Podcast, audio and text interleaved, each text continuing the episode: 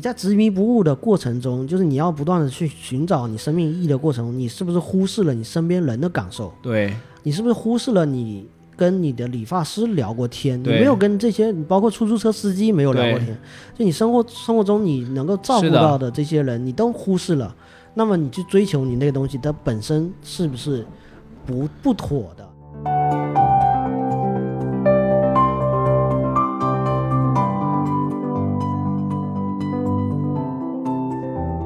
对，就是如果你把一个人生的意义，或者说你把生活的寄托寄托在一个本来就是错误的东西上面，那你最终一定是会遍体鳞伤的。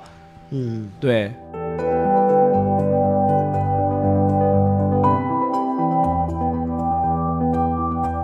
他用非常好、嗯、就是这部电影用非常好的一个视觉效果，以他的话术，以他的故事编织故事，把他这一套东西兜售给了你、嗯、而且这是一个有一点点鸡贼的一个东西啊，嗯，就是这个东西所有人都会觉得哇真好，嗯，就确实很好啊，可是到最后你相信了它又如何呢？你还是一个废物、嗯、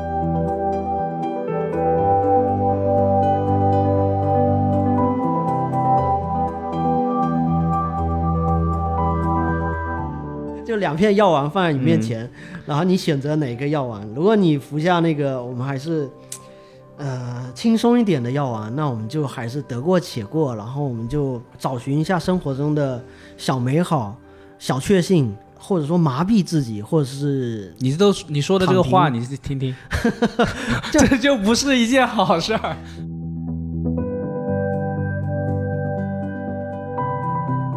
我不知道现在还有没有人在用这个词、嗯，就是以前我们很早看电影的时候，我们会用。吕克贝松用的一个一句名言来形容电影、嗯、就是电影不是济世灵药、嗯、它只是一片阿司匹林。嗯，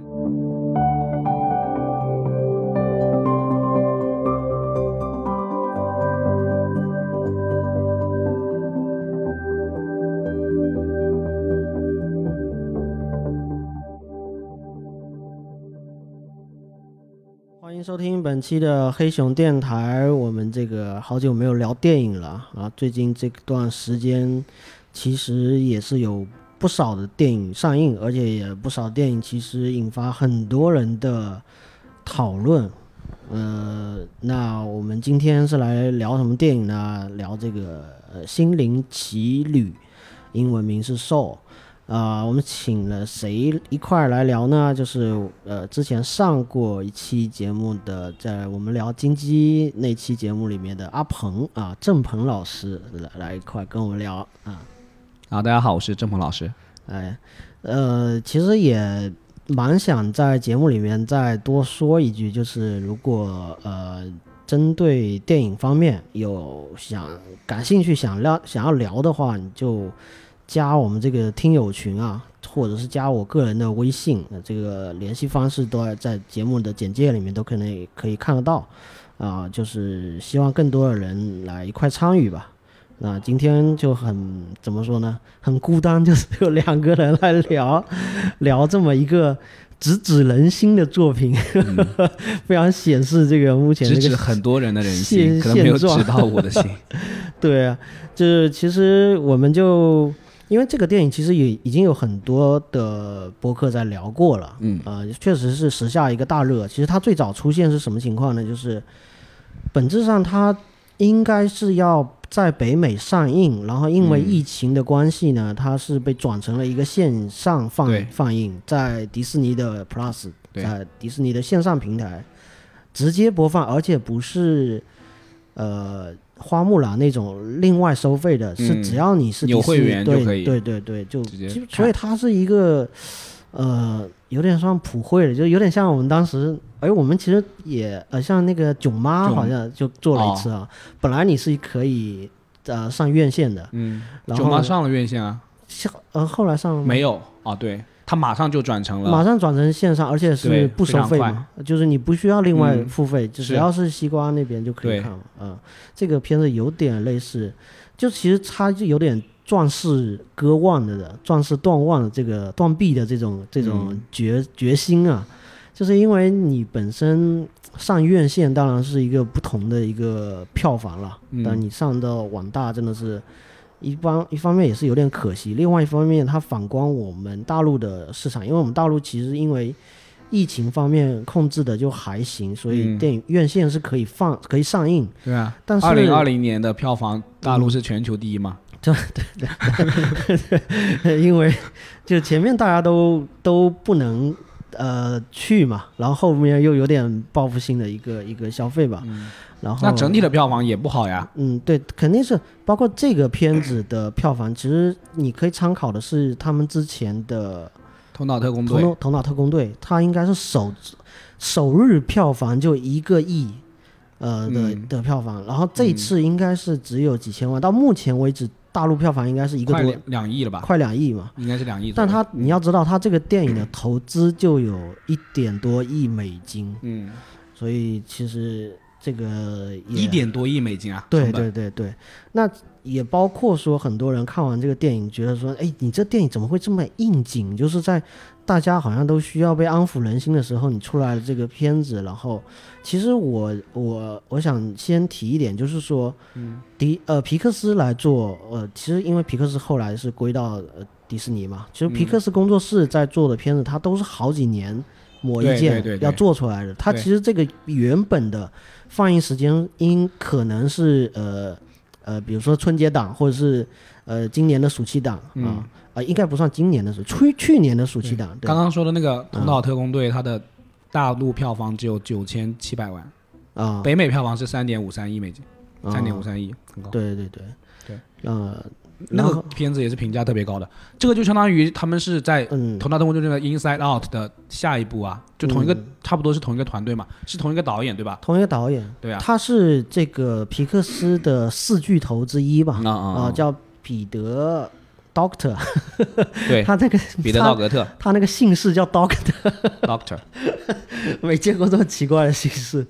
嗯、呃呃他包括他之前的呃嗯，玩具总动员啊啊啊、呃，最经典的、啊，对对，包括这个怪物电力公司，嗯嗯，这个都是、嗯、其实你要细数他的作品脉络，尤其他跟另外那个叫拉塞特的是不同的风格嘛。拉塞特最近是就是离开了这个皮克斯，然后大家在皮克斯里面目前看到是这个这个 Doctor 的这个做出来的这几部嘛，嗯、包括之前的 Coco 啊、呃、啊、呃，还有《飞屋环游记》嗯啊，飞屋、嗯《飞屋环游记》。这几个片子你要想过去的话，包括就是你觉得他首先都是开了一个极大的一个脑洞，对，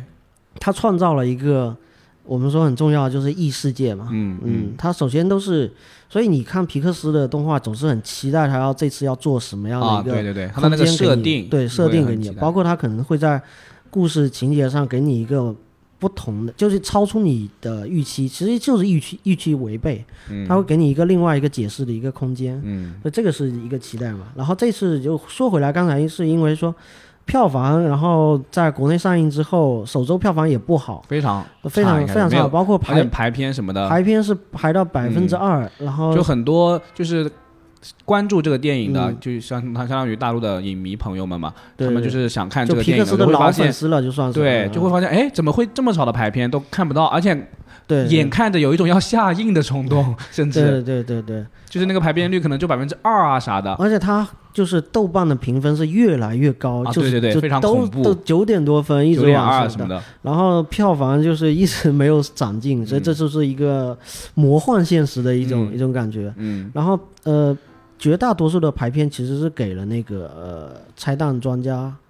呃、对，当时是拆弹专家，还有什么秦秦雅集啊，前面、啊、秦雅集这个也可以多，这个秦雅集是在我目前录节目的时候，据说已经下线了一个，已经下线了呀，一个片子，对对，前面还有什么紧急救援、什么沐浴之王什么的，哦、反正都是对对排片比较多的，对 对, 对, 对。对，所以他的排片是受挤压嘛，那也有很多人出来呼吁说你这个片子中间就是经历了一次、嗯、就是很多很多什么大 V 啊，还有一些观影平台、嗯、他们自费或者说组织一些观影团、嗯、然后去电影院、嗯、我感觉这是一个，反正这个事情还是一个比较良性的事情，就是影就是影片质量过硬，然后影迷圈里面大家开始主动的去包场什么的，然后让让影院看到了嗯、就是说哎，这个电影好像蛮有人看的，然后慢慢开始 去, 去增加场次，这样对、嗯、相对的就是增加了一些场次，然后让这个票房起来了、嗯、就是你如果单单的靠一开始的影迷的小范围的推动、嗯、说实话不可能说票房有一个这种级别的增长、嗯、像现在这种级别的一个一个反弹的，嗯，就其实是一个反推过来之后，影院加增加了场次，然后一些路人，我们俗话说的路人的观众，他们就是例行看一些电影，发现哎进去看之后也发现挺好的，其实这样一个效益。其实这个片子之所以目前是呃评分这么高的一个状态，和目前带被大家这么多的讨论，其实也是因为路人进场了、嗯、就是被吸引进来了， 对, 对, 对, 对，然后看完觉得自己很被治愈了这个这个，然后出来就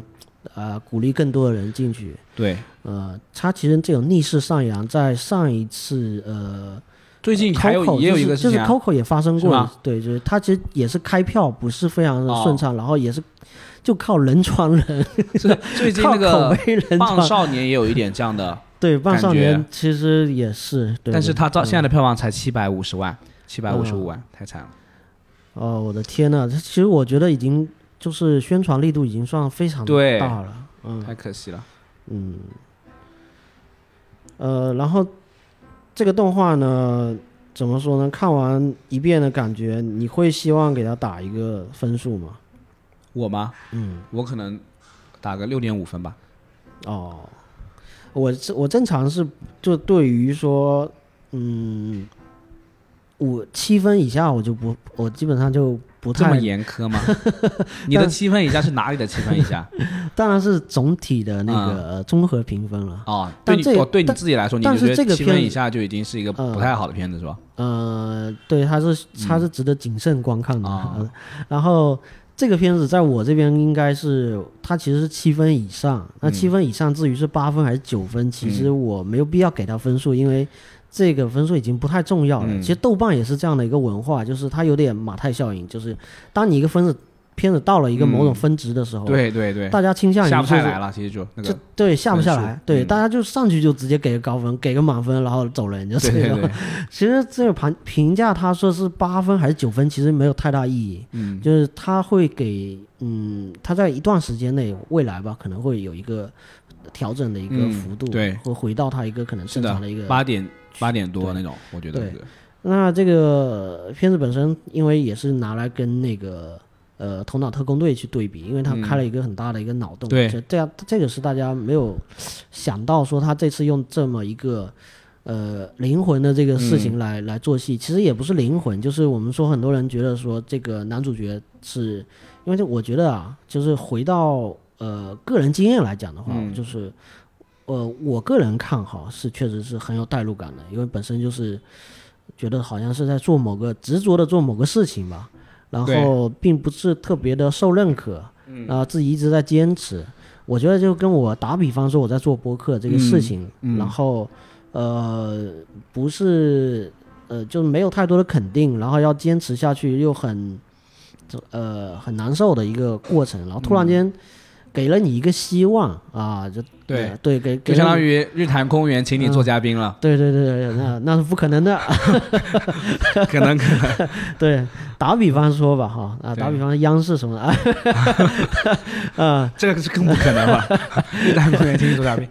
对，就有点这种感觉嘛，跟那个电影电影里面去一个、呃，就是他一个一等于说一个人。就说一直奋斗的一个目标、嗯、然后这个时候垂涎于你，然后给了你一个小小的希望了，然后说其实也是一种认可，就是说对啊，他能够真正去见到他他是一个其实算是偶像嘛，怀抱音乐梦想，但是是被呃嗯只能困在一个学校里面教一些这个不是特别对音乐有天赋的一些孩子的一个、嗯、一个老师，一个他是被困住的一个环境、嗯、而而他没有办法去发挥他的这个音乐的才能、嗯、但后来直到他的能力被他的一个偶像，也是一个黑黑人音乐家嘛，一个爵士乐的音乐家，然后被认可了，那一瞬间就是就完全找回了就是所谓生命的意义嘛、嗯、或者说自己终于被看见了这种感觉。那这个戏就很巧的地方就在于它这个时候就戛然而止的这种感觉、嗯、对，哇，你就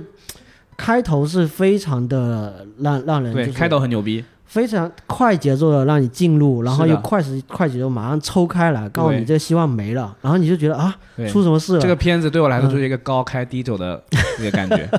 嗯，嗯其实你要下去的话，它就其实是一个滑坡嘛，就故事开始往前推进。嗯、那它它其实本来是一个如果没有这个意外发生。那么他也是一个正常在学校里面在教书继续完成他的这个这一幕，在他后面进入到这个世界我们叫 Great After、嗯、那个世界里面他可以看到 Beyond 的是吧、呃、Beyond 好像是就升天了、哦、就 Great Beyond、哦、他那个叫什么生之来处叫、哦、叫叫 Great Beyond、哦哦呃，然后那个 Great After 是叫这个深知彼岸好像、哦、嗯，它又有又有点东西方文化这个这个夹糅在里面这种感觉、嗯嗯、但它并不是我觉得那个叫建立空间，就是它并不是死了，它其实它在真实世界里面它昏迷了嘛，相当于 是, 相当于是那个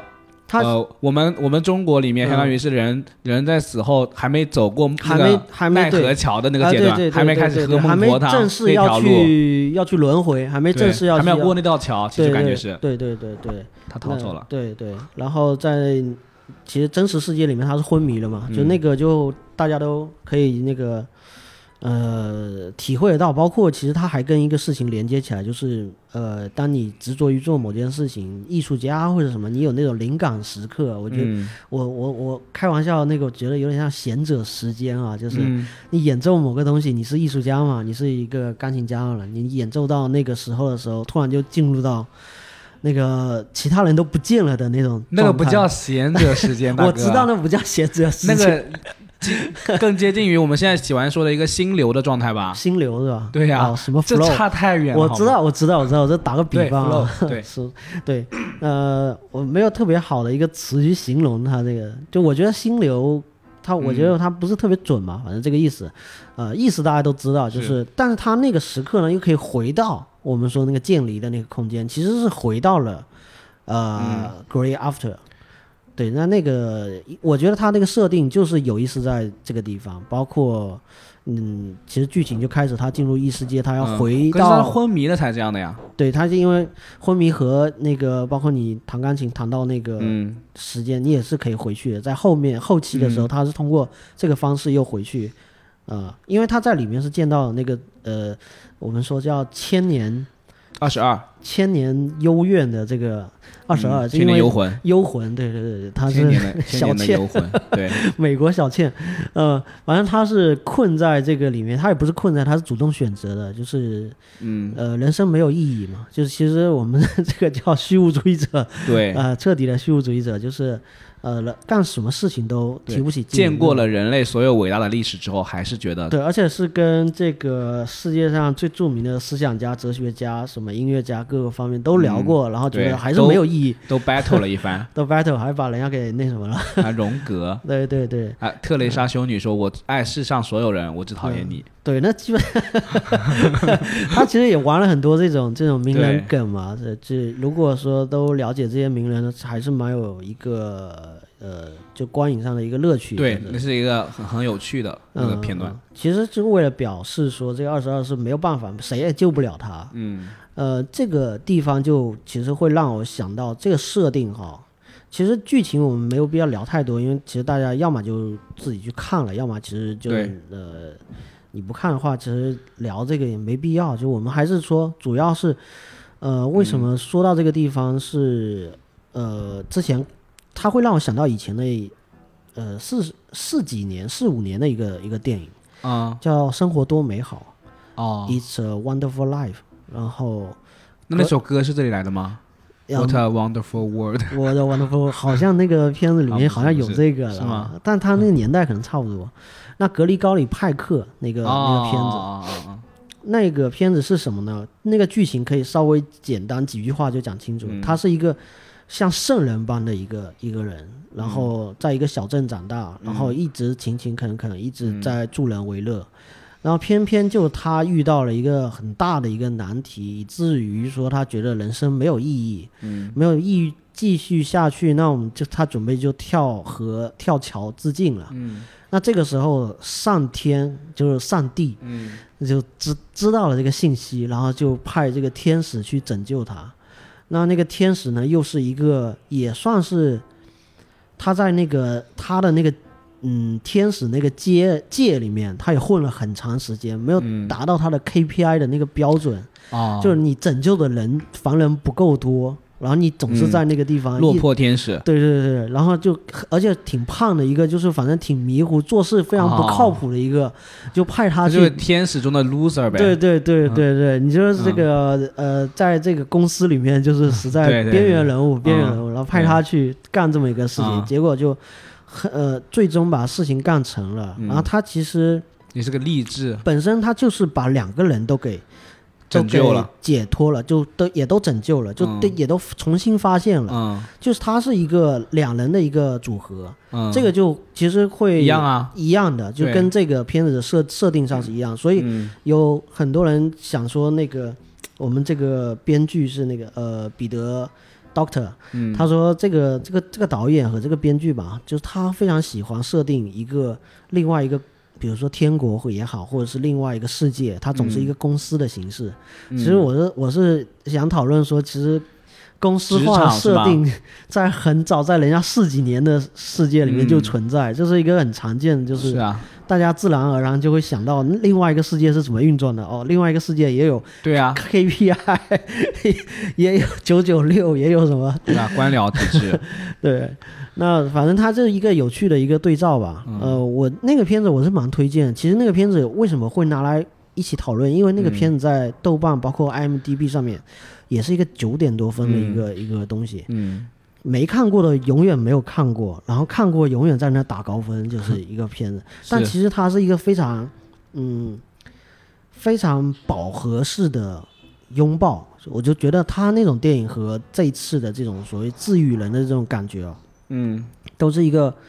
非常过过度甜腻的一次。嗯、呃拥抱 Soul 也是，或者说所谓的或者说所谓的摸头式的一些行为嘛、啊、就让大家觉得啊、呃、还是生活看一些小事情还是也也有意义，我也有我的意义，我并不是非得要呃成就某个大事、嗯、还是说非得要寻找到我的那个火花，我的 sparks 那种。那、嗯、那一个片子其实是呃男主人公一直是委屈自己去给让位给别人、嗯、去成就他人，嗯，然后结果自己也没讨到好，然后自己就觉得算了，这这日子不过了。但、嗯、但是那个天使就说：“那你怎么能这么想呢？那那我给你看一下，如果你不在这个世界，你一开始就没有生出来，那这个世界是什么样的？”哦、然后就等于说平行世界了、嗯。我给你创造了那个平行世界，然后直接带你看一下。但因为这个世界没有你，大家过成了什么样？然后他一看就觉得。嗯，还是有一点用的嘛呀、oh. yeah, 我就是存在在这个世界上、oh. 我还是做了不少的事情、oh. 就是、oh. 就是你在身在局中的时候你没有发现那个呃你身边生活的或者说你做、嗯、做出的贡献和生活之美、嗯嗯、那其实在这个心灵奇旅里面，他是男主角进入到那个建立的空间里面、嗯、回到现实世界的时候他被调包了一个身体，对，是二十二进入到了他的身体里面去、嗯、带他去看，而二十二是在他的躯体里面用他的躯体在看那个世界的时候，两个人在对照，他会发现二十二对那个性世界的认识是不一样的，嗯，对啊，嗯，而且他反而被二十二那个对新世界的那个感知力所打动，有点像其实我们之前会说，呃，有的人有了孩子之后啊、哦，其实是跟孩子第二次成长，哦、因为你可以通、嗯嗯嗯嗯、透过孩子的那个对世界的那种全新的发现的那种感触力、嗯、去重新看待这个世界，就以前你会。忽略掉了，因为我们确实每个人在日常生活中的琐事太多了，非常非常多，包括其实这个片子为什么在这段时间引发了这么大的一个大家的一个关注吧、嗯、其实它的治愈效果主要是也笼罩在一个整个疫情的一个背景下，对对对，大家觉得是一个很大的一个事情，然后跨越不过去，尤其是其实这都一样，就全球都是共同体嘛，大家觉得这大家面对这么一个事情，对，然后这时候有一个电影出来告诉你呃，那些都不要去管那么多，你做好自己身上的那些小事，包括有点呃雾霭的美学，甚至看到看到一片落叶都能产生这个美感，哦哦哦，就是有点日本的雾霭的这种，嗯，就你珍惜，嗯，珍惜你和这个世界的相处的，嗯，所以我在豆瓣上面写的那个简，嗯，简单的评价就是你在珍惜这个你在世界的每一年，嗯，呃每一天每一刻，是就是所在活在当下嘛所谓的，然后产生这么大的一个治愈效果，所以我是可以理解，但我也觉得说，但是反过来说就是说，嗯，你每天经历的这些细节，你就是就是说如果没有那个火花，嗯，你每个人他每天不管怎么样你总会经历很多细节的呀，嗯，但事实上就是这样日复一日，或者说你没有一个目标的，你没有一个呃心理对某种东西的追求支撑你的话，嗯嗯，就日常这些细节不足以支撑你精彩的活着，或者说很有动力的很有活力的活着，就是说，嗯，它这个治愈效果你就是你顺着他的思路来看，它是一个很好的，嗯，就是说你不用做任何事情，哇我的生活就已经很有意义了，太好了好吗？这个其实就是在迎合现在很多年轻人一个躺平，嗯，或者说那个顺从的一个一个所谓佛系的一个心态嘛，他其实不是，他代表人物不是是一种迎合，就是，就是李诞嘛，就是，所以迎合不好呀，嗯嗯，呃也难道这个是世界的出路吗？就是这样会让世界更好吗？嗯，就不是啊，对，所以你人会越来越丧下去啊，对对，但所以你会比较支持那个李后成在饭店里面的那个部分观点，嗯，部分观点肯定肯定的，因为我对啊，就是确实就是嗯，他相当于欺骗了你嘛，他用非常好，嗯，就是这部电影用非常好的一个视觉效果以及他的话术以及他的故事编织故事把他这一套东西都授给了你，嗯，而且这是一个有一点点鸡贼的一个东西啊，嗯，就是这个东西所有人都会觉得哇真好，嗯，就确实很好啊，可是到最后你相信了他又如何呢？你还是一个废物，嗯，我觉得是这样，就是包括生活多美好那个那部电影也是被大家打了那么大的高分，当然也有很多人在提出一个呃很巨大的一个呃心态上的一个反对或者说不适吧，就觉得说，嗯，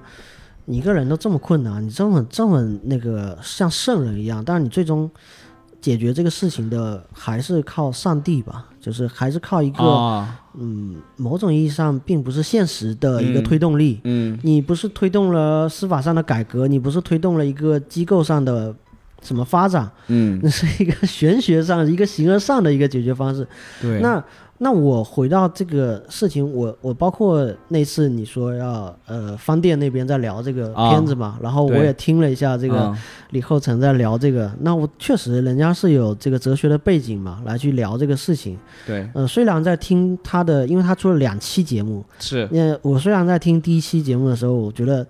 呃有很想反驳他的观点，嗯，嗯但是。呃，我听第二期节目的时候有改观，嗯，嗯但是我是觉得有一个有一个事情我先放在这里，我就是觉得，嗯，电影没有必要太过于苛责，因为电影不承担教化人类的作用，嗯，而教化人类是一个漫长的教育的，嗯，或者说大家一起去觉醒，发现它不是一个。药丸就是电影，不是一个蓝色药丸、红色药丸放在你面前。当然了，你今天吃下这个药丸，马上你就没有这个东西啊。对，没有这个东西，你就马上产生改变。不是，就是我不知道现在还有没有人在用这个词。嗯、就是以前我们很早看电影的时候，我们会用吕克·贝松用的一个一句名言来形容电影，嗯、就是电影不是济世灵药。嗯嗯它只是一片阿司匹林。嗯，我觉得一直我看电影的心态就一直是这样。而且且不要说它还是一个娱乐产品的，它还是一个商品，它制作出来是卖钱的，它要卖钱嘛，对吧？是你都不要扯那些东西，但它最起码它一一个文艺作品，它也不承担说要去教化人类的作用。我觉得它不承担啊。我觉得就是很多对于电影方面的苛责和它这个背后的算计，所谓的电影创作上。我要怎么去算计观众嘛？我要觉得让观众这个刻感觉到被治愈，它是一个。你说好的算计，它就是这个片子就是所谓的名片啊什么的。你要是算计的不好，可能就哎呀，你的手段有点拙劣。算计这个词有问题呢？对对对，就是它设计吧，用设计。哎呀，好的就设计，不好就算计是吧？就都用设计也可以啊。嗯、对对对，那你不好的当然是啦。对，但我觉得它怎么说呢，它在一定时间内，就很短的时间，其实大家为什么要看电影，就是在一个很短的时间找到一个自己的避难所吧，在一个小时多的时间内抽离出来、嗯、然后去领悟一些东西、啊、并不意味着说领悟的东西就是我要马上完成我自己的改变，就不可能的。如果是的话，那么电影应该是这个世界上最伟大的产品，而不是什么电影可以是这个世界上最伟大的产品对很多人来说是的，它就是也可以是吧，也可以是吧是。但是我觉得它对于绝大多数芸芸众生来讲，或者说那电片子里面的地铁里面的那些人来讲，那并不是要一个电影就能够说承载那么大的，当然不能了。一个所谓一个电影，就是不管是电影还是任何的艺术或者任何的东西也好，它都不可能说你一劳永逸，就是你得到了这个东西，就像你说的药丸、嗯、没有药丸。对 对, 对，而且这个正是那个呃，李厚辰后来就是那个那那天他放完、啊、第二期，第二期他放完之后，嗯、我我很佩服他有一点、嗯，他就是那一期聊完之后，第二天基本上就把那个第二期节目又又录放出来，然后我觉得他情绪非常稳定，是一个情绪稳定的成年人，嗯，我很佩服这一点，我特别呃，如果如果他是被。嗯被冒犯，然后被觉得、嗯、然后就出来要反击，很难冒犯到他，他说现在网上言论，因为他大多数大多数他可能只会觉得这太蠢了，对这个我很佩服他就是超越了他有点 beyond 这个大家的情绪、嗯、所以这个在聊真正他他希望透过这个现象去看本质，我觉得这是佩服他的点、嗯，而且首先没有被情绪所控制，就其实他为什么这样批评、嗯、一, 一方面就是因为大家夸得太厉害了呀才要批评呀， 对, 对，如果不是大家夸得这么厉害他也没有必要这样批评，对，然后另一方面就是他自己对他的期待很高，包括对包括他用的他自己的一个一个理论，包括维特根斯坦啊、嗯、或者是他第二期的时候用拼图的一个理论来形容我们这个人生真究竟应该怎么走嘛，对啊、呃，这个其实你用这个方式也可以反驳他之前自己就是自相矛盾的，我就意、嗯、我的意思是说、嗯、他也提出来说生活中并没有一个魔法拼图，对呀、啊，魔法拼图来解决你的一个什么问题，那那我觉得嗯，从电影来讲这个电影也不是什么魔法拼图要来、嗯啊、但是他自己要把自己说成一个魔法拼图的样子，并且很多人把它当成了魔法拼图，这才是他要批评的原因、啊、这个怎么说呢呃，对也可以这么说、啊、但电影主创他也没有说一定要，其实他就是想说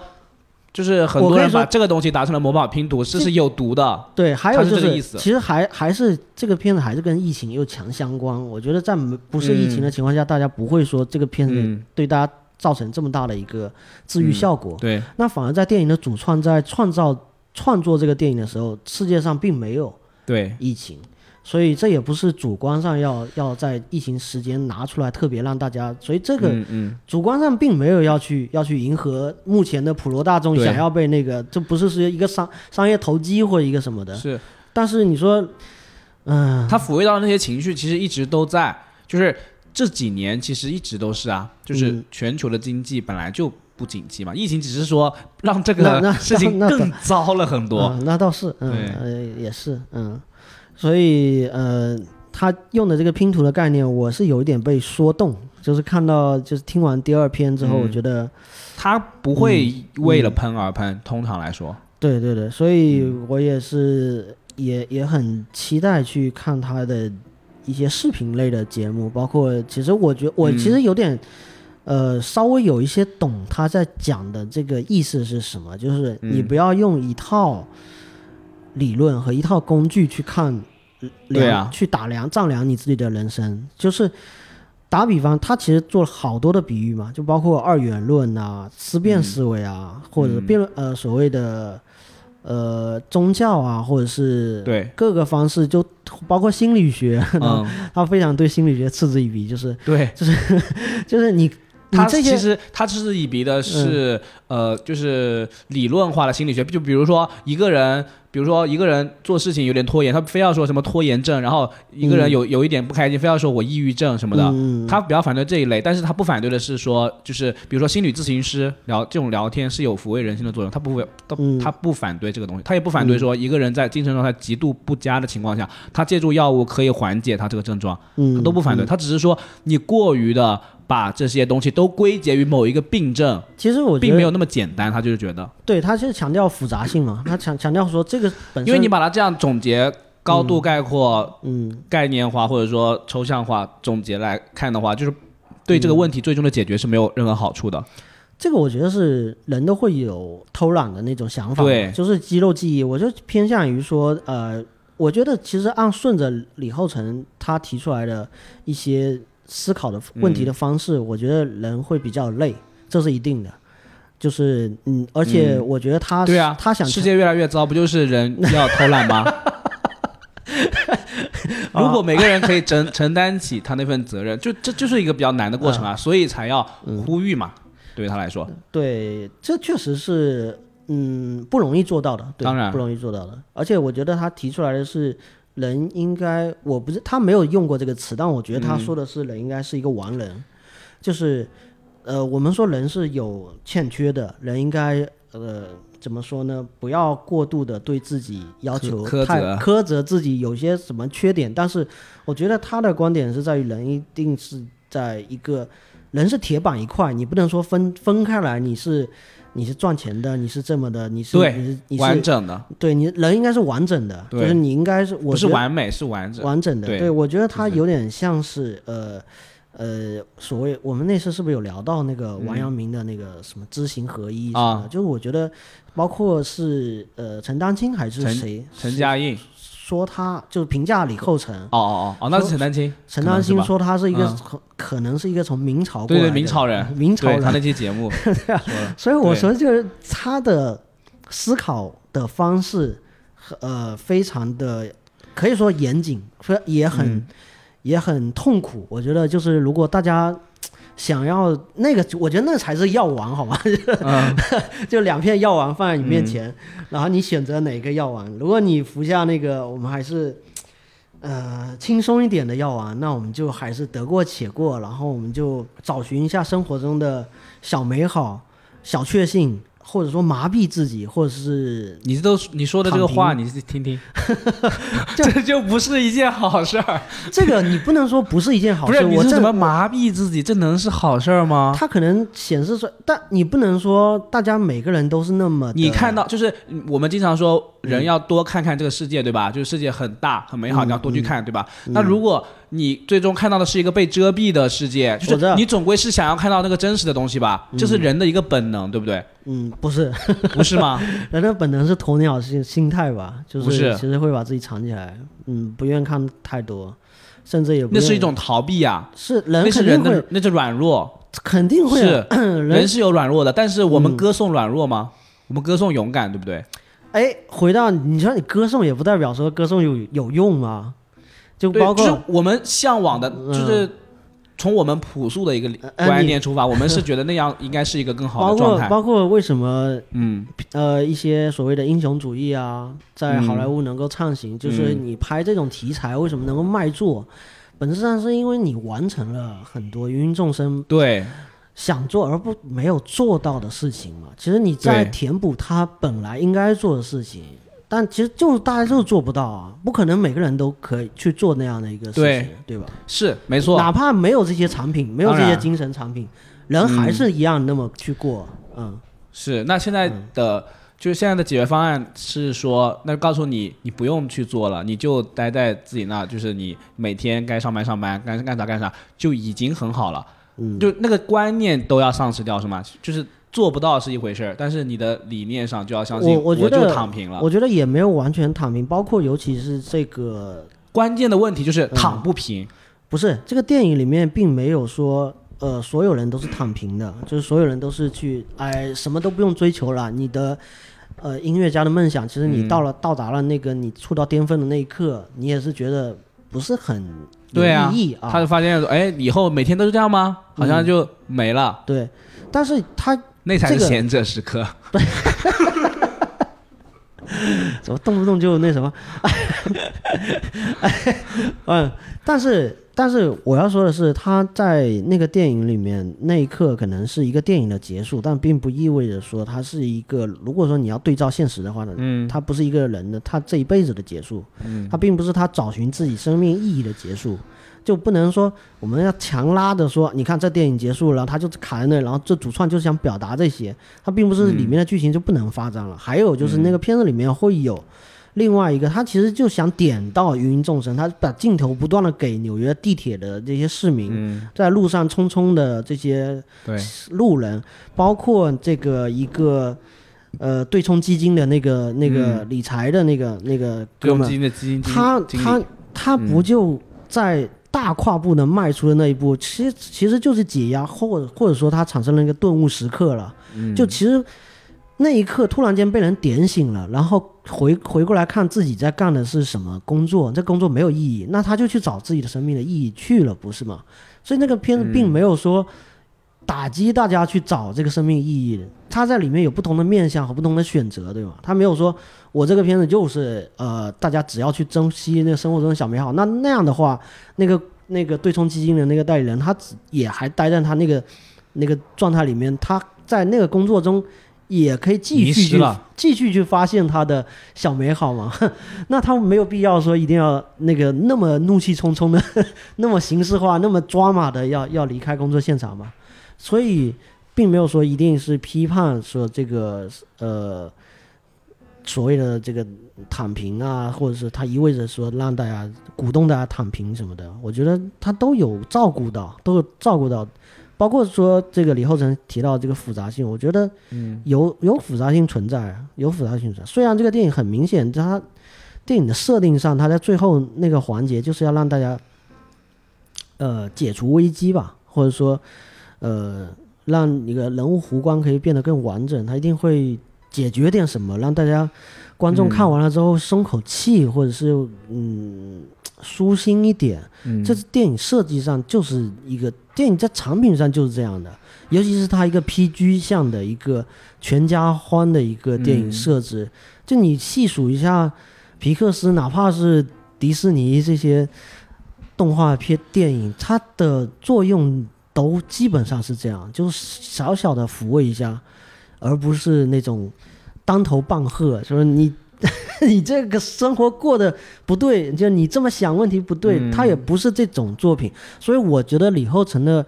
一开始他第一篇的那个呃音频的节目里面提到的，我觉得他其实找错了这个靶子、嗯，就他说的都没有错、嗯、他提出来的东西都没错、嗯、但他硬要把这个就《心灵奇旅》这部电影作为一个靶子在那里、嗯、移动靶在那里、嗯、瞄着枪在那打，但其实我觉得那个移动靶并没有那么不堪，你知道、嗯、所以我觉得他可以是找更就是符合这个区间的这个这个定向靶来来打，我觉得会更好，会好很多，也不会说让很多人难以接受。对，是啊，嗯，正好撞枪口上了嘛。对，正好撞枪口上。对，他是想要表达他自己的那那一套理念，或者说他的那套想法，然后正好借这个电影说出来，其实有一点这样的感觉。嗯，嗯他找到他的 spark。是，嗯，嗯、呃，所以前面你也会说到说，其实你不太会被这个片子所打动。嗯嗯、呃，那可能是因为它这一个动画的关系。对，有一点。嗯、呃，但我就我就觉得是蛮正常的，就是我没有过度的去区分它是动画还是真人电影。尤其是这个片子，你要知道它有一点就是，它在技术环节里面做到了极大程度上的呃仿真。嗯，就是它虽然是动画，但是它其实在写实的部分、嗯、是啊，它那个乐器是闪闪发光，那个金属的那个质感是，还有。纽约的这个街头的那种，包括视听语言上马上就先声夺人的那种、嗯、他因为二十二在进入他身体的时候，二十二是一个千年没有进入人间的那么一个人、嗯、他就第一次要能够对不知道怎么走路，对对对，但他打开那个医院的门的时候，马上就首先是声音上的一个大强刺激嘛，对对对对对，然后这个完全各种音量，那个东西做得非常实、嗯、非常的实，他其实在这方面呃，也是他的一个追求的一个东西吧，而且是、嗯、而且皮克斯也是这么一直想要追求技术上去去迭代。当然嗯，你很明显能看到那是动画是没错，对呀、啊，对，它只是说它和以前的动画相比，它至少 三 D 动画的一个明显的特点就是它还不断的是在在让大家拉回到现实世界那种那种感觉，制作非常精良啊，对对对 对, 对, 对，只是我刚刚要说的点就是意思是对于我个人来说至少嗯，真人电影它就是更真实的，更容易打动到你的。我觉得应该也不只是我一个人有这种感觉吧，因为你总归看电影是要引起共鸣嘛，所以你要是就是他如果他的设定就就像如果那个电影是在你们家楼下拍的，你看到的感觉完全是不一样，就是一个你曾经见到过的场景，对啊，那个意义是很不一样的呀。嗯嗯嗯嗯，你看到真人的这个共情能力嘛，那肯定对肯定是会更强，因为它就是更真实嘛，嗯，让你带入，就是你会觉得那一瞬间就它是可以说服你说、嗯、哇，就是你在这两个小时里面看到的这个事情它真的是这样发生的，嗯，对、嗯、但是动画它肯始终是隔了一层，嗯，对我来说就是你就你前面有说到就是基本上动画都很难打动你是吧，包括那个 Coco、嗯对，就是等于说这个这个主创团队的上一部轰动全球的这个哭哭死多少人的一个、嗯、一个作品，嗯，它而且它的设设定上呃很类似，嗯，很类似。这个心灵奇旅也是很多人说哭死了，嗯，对对对，它很哎这个片子的哭点。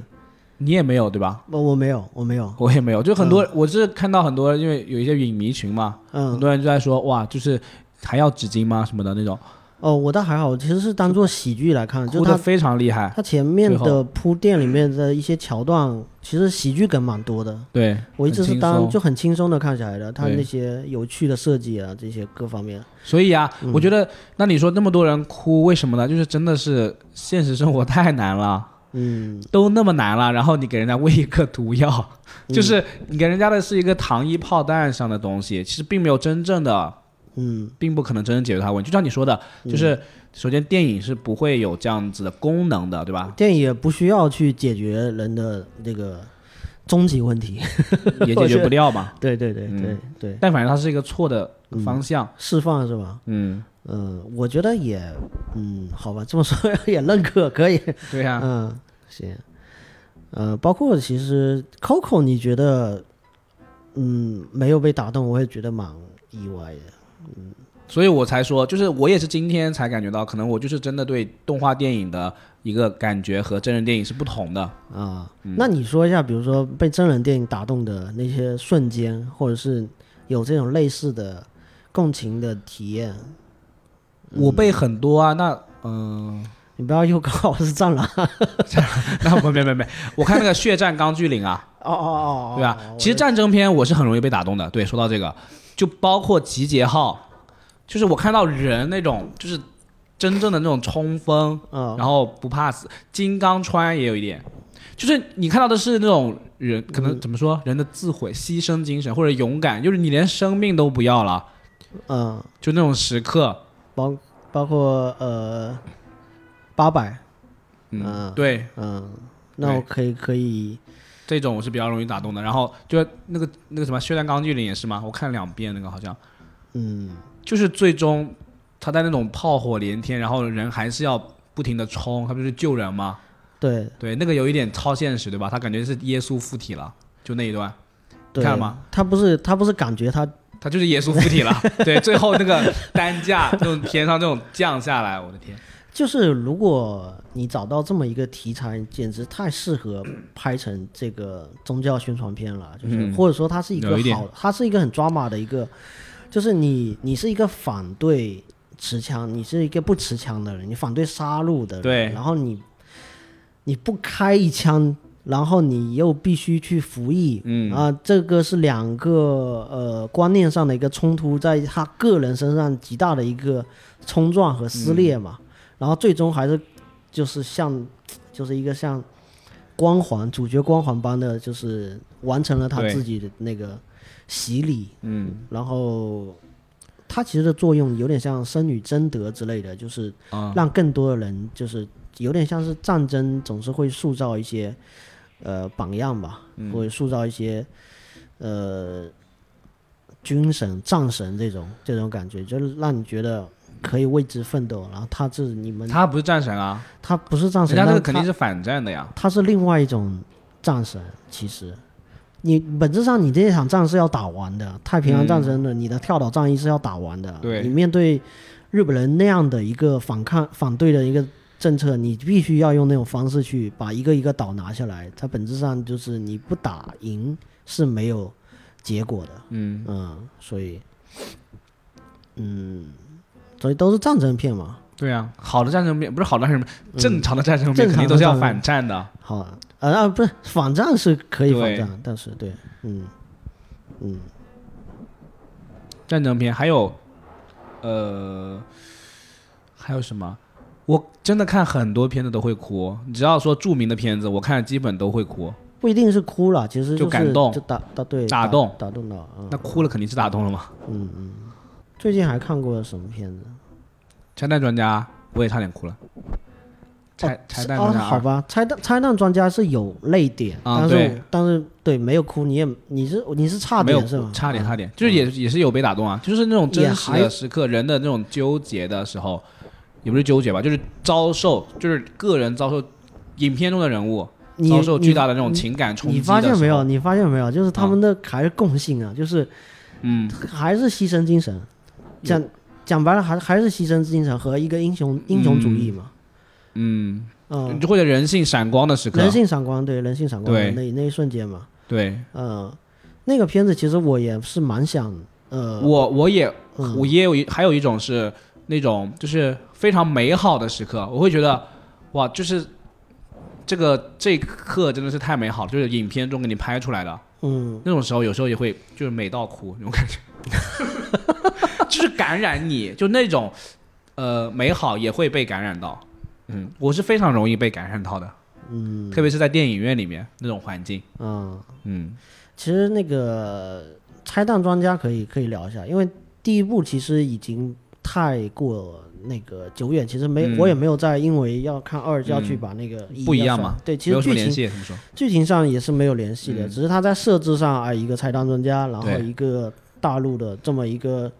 女星来充当这个里面的花瓶角色、哦、然后在这个设定上都是类似的、嗯嗯、但是它的、嗯、整个情节没有 涉, 涉, 涉及到大陆人吧好像、嗯、没有就是对对它只是在、嗯、我, 我们说这个是流行搭配嘛，就是在一 些, 些港片里面成为流行搭配、嗯、合拍片嘛，对，然后对这个片子还是阿里影业应该是、嗯、对肯定是合拍片，不然 不, 可不太可能请倪妮的嘛，对，然后我其实说实话，我对这个邱礼涛还是这个刮目相看、嗯、就是大家都知道他是呃靠片之王，就是以前都是拍这个八仙饭店啊、嗯、这个人肉叉烧包啊，这个对还有什么 呃, 呃埃博拉病毒，对伊波拉病 毒, 拉病毒、呃、这个其实很多人可能嗯没看过，真的真的是以前港片录像带时代的一些、嗯、一些产物，而且呃年代挺久远的，而且他现在你说拍出来这个电影，尤其是让人觉得说很多呃香港导演都已经北上来拍片了，嗯，像陈可辛啊什么的，嗯，但像像他这样还他也北上啊，他他其实算是，但是他会保他会尽量的想要说保留那种港片的味道或者怎么样、嗯、对，包括故事背景啊各方面、嗯、其实是拿捏的非常的到位，而且、嗯就让人其实稍稍的有点怀念以前港片黄金时代的那种、嗯、那种风格嘛、嗯嗯、然后你说故事它也稍微带了一些悬疑啊、呃，加进了一些新的元素、嗯就是、其实它是有一种时代情绪在的、嗯、说实话、嗯就是、就是对于现在的香港的人、嗯、就想炸点什么的对啊，而且就是想那、嗯、怎么怎么说都毁灭吧累了、嗯、哦，那那不是挺悲观是很悲壮啊、嗯、他最后那个、嗯、只是包括那个、嗯、呃刘德华说不是我有病是这个社会病了，嗯，就是我成为一个这么极端的人不是因为我的问题，是这个社会有问题，他把人就这个环境环境逼成这样子，体制嘛，对、嗯、抛弃了我啊，用完即弃，嗯，这个他还是隐喻了蛮多东西的，就是邱礼涛，而且邱礼涛他本来他的电影里面就是喜欢放这些东西的，嗯、他不是说就不喜欢就，包括其实香港电影，香港电影导演都喜欢这一类表达。你说那个黑社会什么的，嗯、为什么那么经典？嗯，杜琪峰的之前那些片子，包括其实都是会有这样的表达的。陆港关系嘛，嗯，一定会有，就是呃，香港电影拍拍拍，香港导演拍电影几乎很难避免，或者说不可不可能绕过这个问题。对对对对，对我我我觉得是，但是有的它是嗯，可能藏的比较深啊，有的是这个挑了很明、嗯、啊，直接用台词说出来之类的。但是我觉得我直接说出来就没啥意思。我在看呃拆弹的时候，我其实并不会带入到很多的这个政治上的隐喻上面、嗯。我觉得就是很正常的一个商业操作，一个商业片，一个类型片。你了解的不够多、啊呃，就是一个类型片。作为类型片，我是觉得值得看的。嗯、如果说能够看出第二层意识、第三层意识，那我觉得就是更多的人去看，怎么着都也都好，它被更多人看到。它首先你要及格分先过了嘛，嗯，就你要先作为一个类型片，嗯、你要先过了这个及格分，就是你先要有一个呃故事主线的剧情是走得通的，解读得通的，然后有另外的第二层、第三层的意思，这才是好电影嘛。对对对，嗯。然后你前面说到那个陆港关系啊这个方面的，我也我要提就是说。嗯在去年二零二零年能够看到的港片里面，让我觉得啊，京都对，就是京都。我觉得一个是拆弹，它是在类型片上面是让我觉得呃，还真的是还有人在坚守，嗯，香港制作这种感觉。嗯、但京都，我觉得那更叫香港制作，而且在提到陆港关系的时候，那个情绪是非常的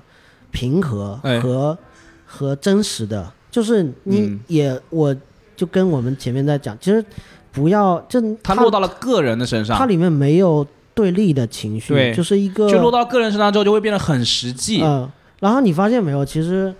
其实呃，在描述陆港关系的时候，尤其是那种商业片哈、嗯，尤其是香港这种商业片，经常会用大陆的女星来去搭配，呃。但像京都，它就反过来了，它是一个大陆的男星来搭配一个港女。嗯嗯而这个性别上的对调，它也没有过度在这个性别上去做文章，而是大家就完全是，虽然背景上是陆港关系，但是并没有在这上面去做呃一些放置一些自己想要去、嗯、呃想要去传达，或者是想要去讲，或者是想要去嘶吼的一些东西，它就很正常的说。它只是一个故事背景，而这个故事背景就是现在很常见的，就是有人想要在香港那边拿这个 永, 永久居居留的这个证、嗯，然后就有这么多，哎，就有这么多大陆人过来，为什么每一个大陆人都会，你非得要把大陆人妖魔化吗？也不是，就是也有正常的大陆人就来这里，他也不代表说他是可能富二代，他并没有，他来这边也是想要奋斗、啊、想要离开，然后他有他的挣扎，他有他的困惑，没错。然后句子那个剧情随着他也回到了福建一个、嗯、呃，可能是长乐还是平潭的一个地方吧，就是因为他的、嗯、福州啊，他说的是，他说是福州的，他说福州，他拍出来不是福州，对对对，对那种感觉。所以我说，要么是长乐、嗯，就是他也不是福州人，他是一个呃，他跟他的呃啊是那内陆的，呃应该是四川的口音吧，和和和他那个，他也是一个奋斗青年，等于说、嗯，他希望把香港作为跳板，想要跳得更远，然后又最终回到他那个现实，嗯、然后对照的是。呃，女主角这边的觉醒，就她对自己的那个亲密关系和自己那个男朋友，嗯、那个男朋友，你想想这个，我们刚刚聊了多少躺平和佛系、嗯、妈宝妈宝、啊、这个她其实香港电影里面这种男主角，你说除了他还有很多很多，就是这一类、嗯、这个类型有非常多，包括呃《志明与春娇》里面的张志明。他也是在剧作里面上是让他成为一个、嗯、一个长不大的一个孩子，对，好像在印证那句话，就男孩永远长不大，永远想玩、嗯、永远想继续胡闹下去、嗯、永远没有办法扛起一个家庭的责任，想要说两个人共同的、嗯、我们认真的对待这段关系、嗯、没有，他就想玩，就是想接着还，而且外面还有一些花花草草，我还想再那个什么尝试一下， 对, 对就这种东西它不是一个个例，就它一直在表现这这类的东西，而且你说、嗯，呃，有的东西其实又跟社会背景是有关系的，就是为什么，妈妈宝是怎么来的？因为呃，其实财务状况上他并不支持他能够做一个财务上的独立，嗯、没有财务上的独立就没有精神上的独立。为什么呢？因为房固化，因为房价，对，因为香港的房价，你的、嗯、你的财产，你的家里面大宗财产就在你妈手上，就在你爸妈手上。如果没有、嗯、你凭借香港的年轻人，你就是无法有一个立足之地。嗯啊，而且包括他刻意就拍，也不用刻意拍，就真实的香港的居住环境，对，就把它拍出来了。我觉得那个是很平和的一个叙事，然后又让大家看到了一个，比如说是差异化也好，或者说一个情感上的，包括其实你要把它当女权的觉醒啊什么来看，我觉得也没有太过、嗯、不算，对，那就是一个人的觉醒，就是一个人的觉醒。那个女主角，好吧，嗯、邓丽欣对吧？他完全没有，就是他的那个公婆根本一点都不在乎他，他的婆婆，嗯，就是他那个什么乌龟扔掉什么的，啊、根本就问都不问他的呀、啊。对，而且那个其实就是好像呃，确实是不在乎的一个。对啊，而且就是他反复确认了自己是完全不被在乎的，嗯、然后嗯，他才会觉得就这是一个契机嘛。嗯、其实觉醒是这样，就首先可能对方也没有做很多的过错。也没有说是在这个关系中要加害于你、嗯、或者说要压迫你，没有没有也没有那么一个明显的对立，所以我说这个片子很这才好嘛，很平和，它很它很慢慢的去讲故事，它没有说一定要很戏剧化的、嗯、要要怎么就一地狗血啊这种，它反而是在很耐心的在讲，而且这个片子一开篇就点明了这个就邓嘉欣的这个女主，她邓丽欣的这个这个女主她的性格、嗯、就是面对着这个就是水族馆，他说他看乌龟嘛，对对对， 他, 他想买乌龟，非常好，那个他想买自己想看中的那个乌龟，但是那个老板跟他说，他你反正我给你挑啦，你挑了这个我挑了比你看的那好，你就拿回去了，没差了，乌龟都是一样的嘛。然后重点是他接受了，是的，重点是他接受了，就是到最后去你妈，老娘不想再这样下去了、嗯、其实就是对他的情绪，就是他其实他自己也要完成他所谓的人物弧光嘛，他也要他其实他是有个积累的过程的，对对 对, 对, 对, 对能感受到他慢慢的就是一开始是呃接受了一点点不爽，然后后来不爽其实越来越多，对，包括那个那个稻草可能就是把他的那个乌龟给给扔了嘛，嗯、呃，那其实乌龟有点像他其实好像跟乌龟相依为命，然后又被困在某个啊困境的这种感觉，然后你连这个都容不下，那我也容不下，就这种、嗯，就是感觉是这么一个情绪上，然后就没有很大的波动，包括他有点像是给自己放空，然后就去了内地去、嗯、去去找去去，其实是确实是非常的真实拍的，包括他的那个老公嘛，嗯、准准什么未婚夫、啊，对对对对。其实你能看到他们家里的那个海报，还贴的是那种很清朝、啊、对清朝、啊，他本来就学电影的嘛，他是个怀揣怀怀揣电影梦，对，曾经可能也是一个怀揣电影梦想的一个这样的年纪，他英国学电影回来，对吧？对呀、啊，但是就是在这个社会上，他就是只能是这种情况，嗯。就是很反映，它是一个冰山叙事吧，它没有说对提出来细节很多，对它没有提出来这个对它的影响是被动影响还是主动影响，还是因为他个人性格，还是还是因为这个客观上环境不允许，他、嗯、没有挑明，就是一个冰山叙事让大家去、啊、包, 包括他那个呃是是那个婚纱的时候，嗯、那他他是的是那种、呃、红色的中式的礼服、嗯、秀禾对吧？嗯，然后那叫秀禾啊，对。然后他就是最后他不是吵架嘛，就是那个时候开始被他被他那个未婚夫发现那个事情啊，呃、是是，他想出去出去，他想把那个衣服脱掉，脱不掉，对，对，就那个隐喻也很明显嘛，对对 对, 对，就脱不掉。对，我觉得那个绑住了那个真的那个这虽然是个呃很小的投资，然后也是小片子，而且也是个新人导演的一个处女作，嗯、然后是很值得很值得去。很值得去看、啊，甚至是去看盯着一些细节，嗯、呃，这电影是很慢慢的就，你反而是其实很多商业片是没有办法让你静下心来看细节的，对对啊，对对，所以也有某种意义上它也有它治愈的效果，所以我回到那句话，就是有的电影就是这个是一片阿司匹林纯港片，对对，我觉得以后的纯港片可能就是这种路数，怎么说这种类型吧，嗯，这种类型去拍，我觉得就挺好的，嗯。对啊，你就是，呃，特别是可能她也是比较年轻的，好像是一个女导演，对，她没有说想就是从非常大的角度去去想一个问题，他就是先从以小见大、嗯、我觉得反而是一个更好的方式、哎、而且对对对我们普、嗯、观众看起来是一个更容易接受的一个方式。对对对对对，哎，回到回到那个心灵奇旅，好像有一些批评的观点是提出来说，这个片子的主创和他这里面主角就是主创投射的这么一个人、嗯、他是一个爵士乐手嘛，然后多少有点凡尔赛啊、嗯，就是你是一个其实蛮有优越感的这么一个人，就导演本人已经是一个功成名就的人了，嗯、奥斯卡都拿了，对对啊，然后你再说哦，我还有一个小烦恼，就是说可能小时候的一个小梦想还没有实现，然后要开始去拍这样一个片子，也不是，他是他是哎他是为什么拍啊？就是呃是因为他他儿子已经二十二岁了，他说他、嗯、他回过头来想他儿子在长大的过程中，他儿子并没有说。呃，是我刻意去栽培他有什么样的呃一些 spark， 一些、嗯、一些东西让他长成现在这个样子、嗯。那他是怎么长成这个样子？所以他去想有没有一个那个 great great after， 有一个这么一个世界。哦、对对，他感觉好像是说儿子在出生之前他就已经有一个东西在，他自己已经有已经完成了自己人格了。这个人格不是我后天一、嗯、一直去去干预他的、嗯，而是每个人他就有自己的那个、嗯、那个、嗯、所谓的命数，性格决定命运。对，对，就被分配到了一一一套牌，然后你你拿到之后去打。然后那个男主是什么呢？就是在也是一个啃老族吧，也是家里面这这老妈是开裁缝店的，然后他爹也是一个、嗯、呃音乐家，呃虽然可能不算特别成功，但是也是音乐家。loser 啊、呃，然后也也可能是 loser 音乐家，他后面玩了音乐很久，对，然后对啊，也是一直没有成名或者没有没有一些地位啊，就对对对对对，就是对，在他老妈看来就是一天不干正事嘛。嗯，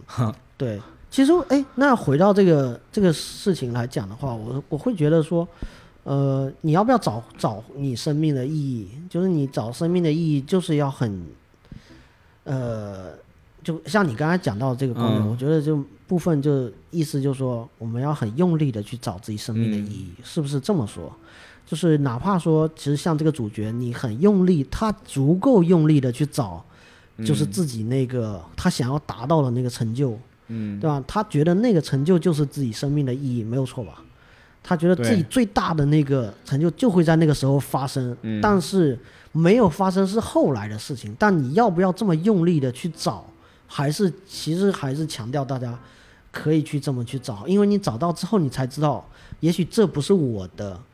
呃，也许我真正的价值不在这儿，那我可能还有其他的东西去找。有有那句话叫什么？成名要趁早，或者说你、啊、你能够更早的遇到你自己，包括念念书的时候，你想要去未来择业的时候，你想要找到一个你真的是特别，你这辈子就为之想要奋斗终身的职业、嗯，你最好是越早发现越好，对吧？因为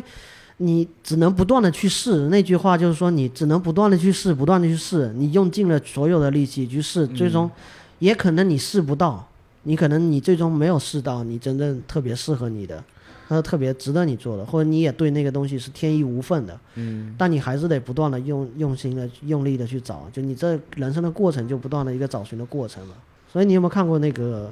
呃《寻找生命的意义》那个那本书？哦、呃，我看了一些《追寻生命的意义》，这是那个奥斯维辛里面死人堆里面爬出来的一个，对对对对对，犹太人写的，对，他其实也被很多那个是一个也是非常非常非常畅销的、嗯、畅销的一个，对对，其实嗯有一点的感觉哈，对，它里面的说的，对，呃，其实你要还有哦对，还有一个要提到的点就是说，所谓活在当下。呃，他你要强说活在当下就是躺平了，也有一点点偏差，他也不是未必代表了、嗯、活在当下就是躺平、嗯、还有一种活在当下是我特别想要替一部分人群来发声，就是有的人觉得自己的压力很大和他的所谓的执着很大、嗯、大到盖到、啊、盖到全身，就是因为这个片子里面展现的、那个、就让你先把那个非常大的压着你的东西放一放、嗯、然后看一看眼前，对，因为这个世界它就是通过抽象，而它把一个具象的一个画面展现给你的一个抽象的一个概念，就是一个人被自己的执着所不断牵着牵着走、嗯、走到以至于说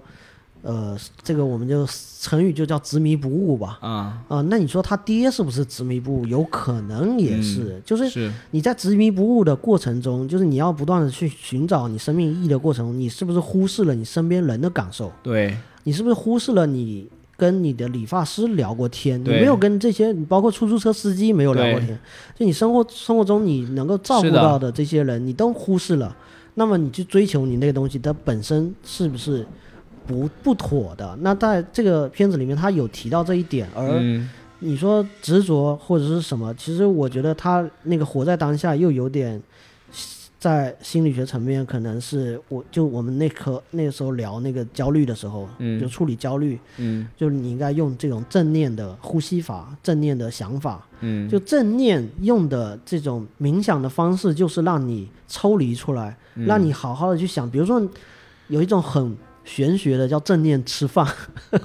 什么意思？就你吃饭哈、嗯，你会不会哦？就关注于你嚼东西，对每一口的食物本身，就是那个米、嗯，那个米是什么米？它是什么香？嗯、你咬到的时候，它是先甜、嗯、还是先什么？你、嗯、那个淀粉是怎么释放出来的？嗯、你咬了多少，对吧？它其实是让你回回到当下、嗯。我觉得不是说活在当下，它是。在某种意义上就是回到、嗯、所以我觉得它是一个你的目标设置的很大很很理想，你必须要去追求，不断的不断的突破，但同时呢、嗯、如果不能 很, 很好的平衡，那么你就需要一个抓手。嗯，这个抓手不是说消极的应对、嗯、不是说完全躺平着就让生活在我身上碾过去，而是我这个抓手让我回到地面，回到脚踏实地，我身处的那个环境也没那么不堪，就是你可能过度的想象了那个生活的不堪、嗯、或者是周边的不如意、嗯、就包括其实那个男主角在地铁里面有跟二十二在说，嗯，呃，我们纽约地铁就是这个样子，呃，吵吵闹闹，然后乱七八糟，对，但是只要我去上了那个演出了，我去跟那个大咖去演出一场，然后我我就能抓住这个机会，我就飞黄腾达，我就离开这个，我就跨越阶层了。嗯，但不是我这个片子主创想告诉你的是，不是你跨越阶层就能解决你的核心问题。对对，你的核心问题是没有在活在当下，对吧？我觉得他想强调的真正的含义在这里。我觉得如果从这一点来看的话，大家都我觉得是。可以收获到更多的东西，嗯、就在这个片子里面。嗯嗯嗯，执迷不悟总是，嗯，它是真的是两面性了。我觉得这这这双刃剑，就是你就是要把自己活得很认真，要想要去突破，要去想去马上找到自己生活的目标意义。嗯，就是非常用力的活着，但是他那个双刃剑是可能，呃，把自己搞得呃苦不堪言，或者是。更不好的可能是，呃，给别人也造成了伤害。对，呃、也许是这样。对，嗯，钻进了死胡同。对，放下我执。啊，对，嗯嗯，是，就是你回到日常生活中的一个、嗯、呃丰富性，就是你看到你本身，就是你看身边的人嘛。其实这一点，我觉得从这一点出发，确实是现在大家比较需要的。对对，也是大家需要的、嗯、而且你问因为你的比如说疫情啊，因为各个方面你可能、嗯、生活也不如意，然后你也不能想去你想去的地方，对、嗯、吧？当你你这也是一种呃对啊，就像很多人说因为疫情他爱上了做饭对啊，就是正念做饭做饭都不用正念因为我觉得你做饭的时候很难做其他事情，你真的要比较投入的，因为你的手各方面都在动、嗯、你就只能说就是专注在做饭这件事情、嗯、那那也是那我、啊、不过我做饭的时候我会听播客啊，听播客是的，是可以听播客、嗯、但那很吵啊。呃，不会不会影响我做饭啊，还有洗碗这种、嗯、洗碗、呃、我特别佩服有人在洗碗里面能够产生那个嗯，正念洗碗，正念洗碗，我不行，我觉得洗碗就没有正念。对，洗碗就是一个宠。对，有的人可能就是没有办法，呃，嗯、让自己就是，所以刚刚说的也是有点呃拖大吧，也未必说真的，大家就是真的用正念就怎么怎么着了啊。对，嗯，所以也不是说就是你我们说正念，我们还是回到前面我们说的，就是人生并没有一块魔法拼图嘛，没有一个魔法药丸，正念一定也不是那个魔法药丸，对，一定也不是，只是说现在我们是过度的关注一些目标，或者说我们现在城市里的人的话、嗯、就是你过度的关注说我要升职加薪，然后我每天加班那么累，嗯，然后你会你可以停下来想一想自己为了什么，就是有些工作或者说有些事情你是不是必须得去干的，嗯，你抽身出来想一想，因为我个人是觉得我们现在这个就是包括全球我们中国大陆就更加了、哎、就是说这个过过劳的问题，其实这个最近是为了热的话题、啊、就是包括二零二零年最火的梗就是打工人，然后对对对，然后因为打工人这个片子里面就说大家有很多人把自己情绪对打工人情绪带进去了，对打工人就觉得非常的心酸，嗯、呃，对，哭的不行不行的，对对对对，嗯，对啊，就是让每一个打工人，你你其实是在为了这个 K P I 而活。对吧、嗯嗯、你停下来看一看，就是你自己到底生命的意义是什么，就是那个是不是你想要的、嗯、当然不是啦，对吧、嗯、就是其实工作是为了生活，而不是说生活是为了工作， 嗯, 嗯，对，因为我们经常说资本是无情的，对吧，资本就是无情的，就是资本它就是逐利嘛、嗯、这两个字就表示了它是逐利的，那什么是生活呢、就是、就是我们关注到我们自己的本身的生活、嗯、就像我分享我自己的一个经历，就是最就是昨天我们的就是我是教培行业的嘛，对不对、嗯嗯、就是我之前的一个怎么说一个呃老大吧，嗯，他是那种哇真的是工作狂哦，对，非常非常卖力的为这个公司工作，嗯，然后钱也不少嘛，嗯，但是他就觉得我拿那么多钱，所以我愿意就是这么投入嘛，嗯，做这么多事情，嗯，但最后就是他会发现他们突然就是让他们集体的领导就是管理者、嗯、签了一个那种什么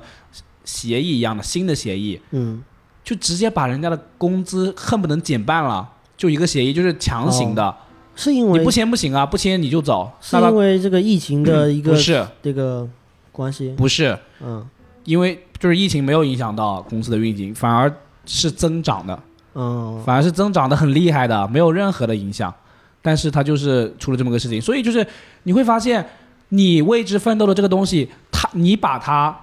当人看，就像那个很很很著名的那个台词，我爱大清国，大清国爱你吗、嗯、我爱大清国，大清国爱我吗，大清国是不会爱你的，你谁啊，只有你自己要先爱你自己啊，嗯，要有自己的自重自爱，对，就是如果你把一个人生的意义，或者说你把生活的寄托寄托在一个本来就是错误的东西上面，那你最终一定是会遍体鳞伤的，嗯，对，包括其实职场真的有很多的洗脑方式，对，你一定不能把自己绕进去、嗯、不管你提出任何一个你个人的个体的觉醒，在职场上面都会有一套的话术，当然把你安排的明明白白，对，让让你为之奋斗，但是你的、嗯、你自己的屁股一定要坐牢了，一定要坐牢、嗯、坐在你自己那边、嗯、千万不要把领导者的视角给带进去、嗯、太容易了， 嗯, 嗯，其实像像我已经是呃好长时间不在职场了、嗯、我就已经是有点像那个里面那个对冲基金的那个啊，就是键盘一一摔，然后就是啥也不干、啊啊、躺平、啊、但是没有躺平，对，也没有躺平，但是某种意义上不在职场待着，呃你说他其实更难的，对，他是你会会为自己的更多的事情负责，你在职场只是这个就是你无意义的，或者说你不自觉的被推动去做一些事情而已，很多时候，对，他有时候在职场里面待着你会有、嗯、也是有一种懒惰的一个心态、啊、就是包括一个职场里面一个公司或一个集团，它是 一,、嗯、一艘大船或一或或者一棵大树吧，那你在里面待着你会获得你的归属感和你的安全感，那这个东西对人重要不重要也很重要、嗯、所以为什么说很多人不适合做自由职业者啊、嗯嗯、就是你在外面飘摇的时候、嗯、这内心是有很多挣扎跟困惑，对，你承受不住的，所有东西都让你一个人个体去承受，是的，而其实我们一直从小到大的环境，我们一直是集体主义的，我们在这个成长的土壤里面，我们是一直秉承集体主义的，我们非常习惯集体主义的生活方式、嗯、而且呃你在一个呃企业里面呃待着的话，甚至有很多呃，你现在有很多空空闲的时间，就是所谓划水的时间啊，这、嗯、摸鱼的时间，对，你也可以在这个间隙里面找到让自己喘息的空间也好，或者是这个正念怎么着一下、啊，你也可以，就其实还是呃各有各的方式嘛，不可能说、嗯、呃没有一种生活方式是适合所有人的。对，嗯，对，反正总之你多关注自己是没错的。对对对。对嗯，找到自己想要的，自己和你自己身边的人和朋友，对，以及你身处的环境，包括你自己的家、嗯、你的房间，对对 对, 对吧？对，就有其实呃也不能说过度批判吧，就有很多人确实是，嗯，他在呃外面的形象是光鲜亮丽的，嗯，然后其他的东西就得过且过，就很割裂呀、啊嗯、其实很割裂，真的很割裂。其实这个就是李后成说的，就是你你有那一面，你的拼图是那一面，那一面是去赚钱的，然后你另外一面你就负责哦，那一面是去享受的或者是什么，它是割裂的，是割裂的人会不舒服。嗯，对，那我也没有体会过让完全不割裂哈的人活成什么样，每一句话都是发自自己内心的，然后每一件事情都是自己想做的，那那么的呃一个理想吧，就是我觉得嗯也不可能，也也是大家追求的，去、嗯、去反正最终就是要让大家多关注自己，对吧、嗯、如果心灵奇旅这个电影可以让他大家停下来关注到自己自身的一些问题也好，一些真正应该去关切的问题，包括朋友家人，你的对对对，对吧，你每天你每天吃的东西，其实这个是很呃，这个是很老套的东西，其实并不是没有人提，很经常其实会被提出来，只是现在的人关注的，嗯，其实关注的过少了。其实经常会有人提，但是你是要不断的有人提醒你，就是有时候你在生活中你就是有容易忽视掉，对，容易忘记掉。包括说这个电影刚看完的那一瞬间，我我的当下的想法也是。哎，可以去做一些什么？可以，呃，多去跟爸妈聊聊天，嗯，啊、呃，就是跟身边的人好好的去对待。对、呃，你每一次对待都是一个，就那么点的时间，那么一个值得珍惜的一个机会。对。对，但是你可能再过两天睡了两天觉，然后起来的时候，又可能会回到你的这个肌肉记忆上面，或者你的惯性上面。嗯。但是我觉得就没有办法，这东西就是得。不断的提醒，不断的有这种文艺作品也好，或者是不断的有书本，不断的有什么东西在你身边，像个小人一样提醒你，哎，这是重要的。就跟之前有有人有人是我不记得是哪个公众号里面说到的，就是我其实有观察到这个现象，但我也不知道应该怎么去做。就像那个呃，我们小区里面有那个我们叫垃圾分类的监督员，嗯嗯嗯嗯。监督员，我有一次写了一个微博，我说监督员现在很可怜，嗯、监督员都成了垃圾分拣员。对对对，因为我们就厦门这个城市嘛，是强调这个垃圾分类，嗯、垃圾分类那有很多人是没有照单执行，是、嗯、就是呃、嗯、没有执行的，大家又嗯或者说又没有那么强硬的手段去执，就是让他就范，或者说让大家遵从。那总有这种不遵从的，那就变成说一个监督员他本来的工作应该是在那里站着，嗯，除了指导你，指导告诉你什么是要分类的，对，指导一下要什么要分类、嗯、然后现在变成说大家就算有的人当着监督员的面，嗯，都敢直接把没有未经分类的东西对大摇大摆的在那里丢，然后扬长而去，甚至就是就是人家也呃，监督员也在后面，也在也在骂你，然后你也就无所谓。对，就这种心态，我觉得你有之前有公众号说，你有没有关注过你身边的这些人？你平常可以跟他们聊聊天，或者是你可以拿一罐矿泉水什么的给他们。但我一直有这个念想挂在脑袋里面，但我每我每天都能看到，嗯，但我一直没有去做，一直都没有去做，没有真的去实践这个东西。我是有内心是有这个冲动的，我就是觉得好像没有到那个那个临界点，就是一定是驱使我去干那么一件事情。对。然后我其实是怎么样？我首先我是先做好自己的那一份，嗯、对吧？对我自己我自己把垃圾分类好。我是一个不断被我是一个经常被那个分拣员、监督员夸奖的这个、啊、这个好声、啊、你知道吗？我是经常在那一丢、嗯、然后他就是露出了这种姨母笑、嗯、欣慰的笑容，呃欣慰的笑容、嗯、这个小伙分类的这、嗯、做的这个标准、嗯、就这种。但是我就觉得还是感觉还是不够，就是有时候看到他那个背影啊，我就觉得虽然他可能也是拿工资的、嗯、就是有可能就是现在也至少拿一些补贴吧、嗯、就是他不是完全是一个志愿者或者是什么、嗯、但是但是我也觉得是大家对待他的方式就是有点不太好，就是觉得好像是啊，如果能够给他更多的温暖，我是不是应该去这么去做？我会不断的想说我什么时候才到了这个临界点、嗯、我应该这么去做，就是类似这种事情。对，嗯，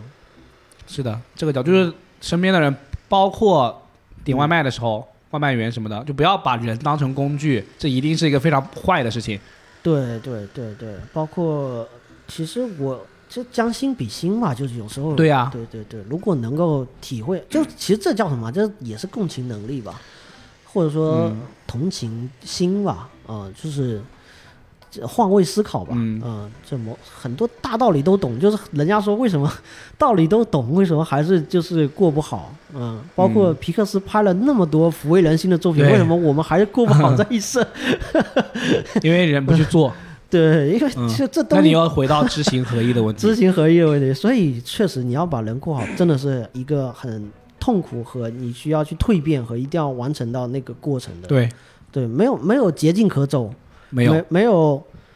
没有那个呃魔法拼图，没有、嗯、没有这个没有魔法药丸，顿悟时刻没有，全都没有，没有容易的，没有。对，生活就是知道了他的不易，在嗯、呃、勇敢的前行，就是这样。嗯嗯。行，那我们做个总结、嗯、也总结的差不多了总会要个收尾的嘛。嗯，收尾就是我觉得还是前面的观点啊，就是这个片子呢、嗯、它没有那么的好，嗯，也没有那么的不堪，对啊、呃、就是一个正常的一个动画片、嗯、啊，就不要把它夸的那么夸张，对，但是我们也是可以从其中反照到我们生活中一些我们可以做得更好的地方。对，这点是我觉得是片子的价值，包括你更加关注身边的事情、嗯、更加关注到你自身的一个东西。对对，一屋不扫，何以扫天下，是吧？没错，嗯，还有这个什么呃三省吾身什么之类的，就是都是老的古训嘛、嗯、就是你真的，我们说实在话，我们连中国人都做不好，还怎么做一个什么世界人？是，嗯，对，对。行，那我们今天就呃聊这么多吧，然后、呃、有机会再来看聊个什么电影啊，所以包括其他的，也欢迎更多人来来加入我们。嗯、那我们就、呃、结束，嗯，拜拜，拜拜。Me sigue cantando mal, será porque sigo ahí, será por lo que será, pero estoy allí, porque merece la pena dejar a la vida cantar. No, no,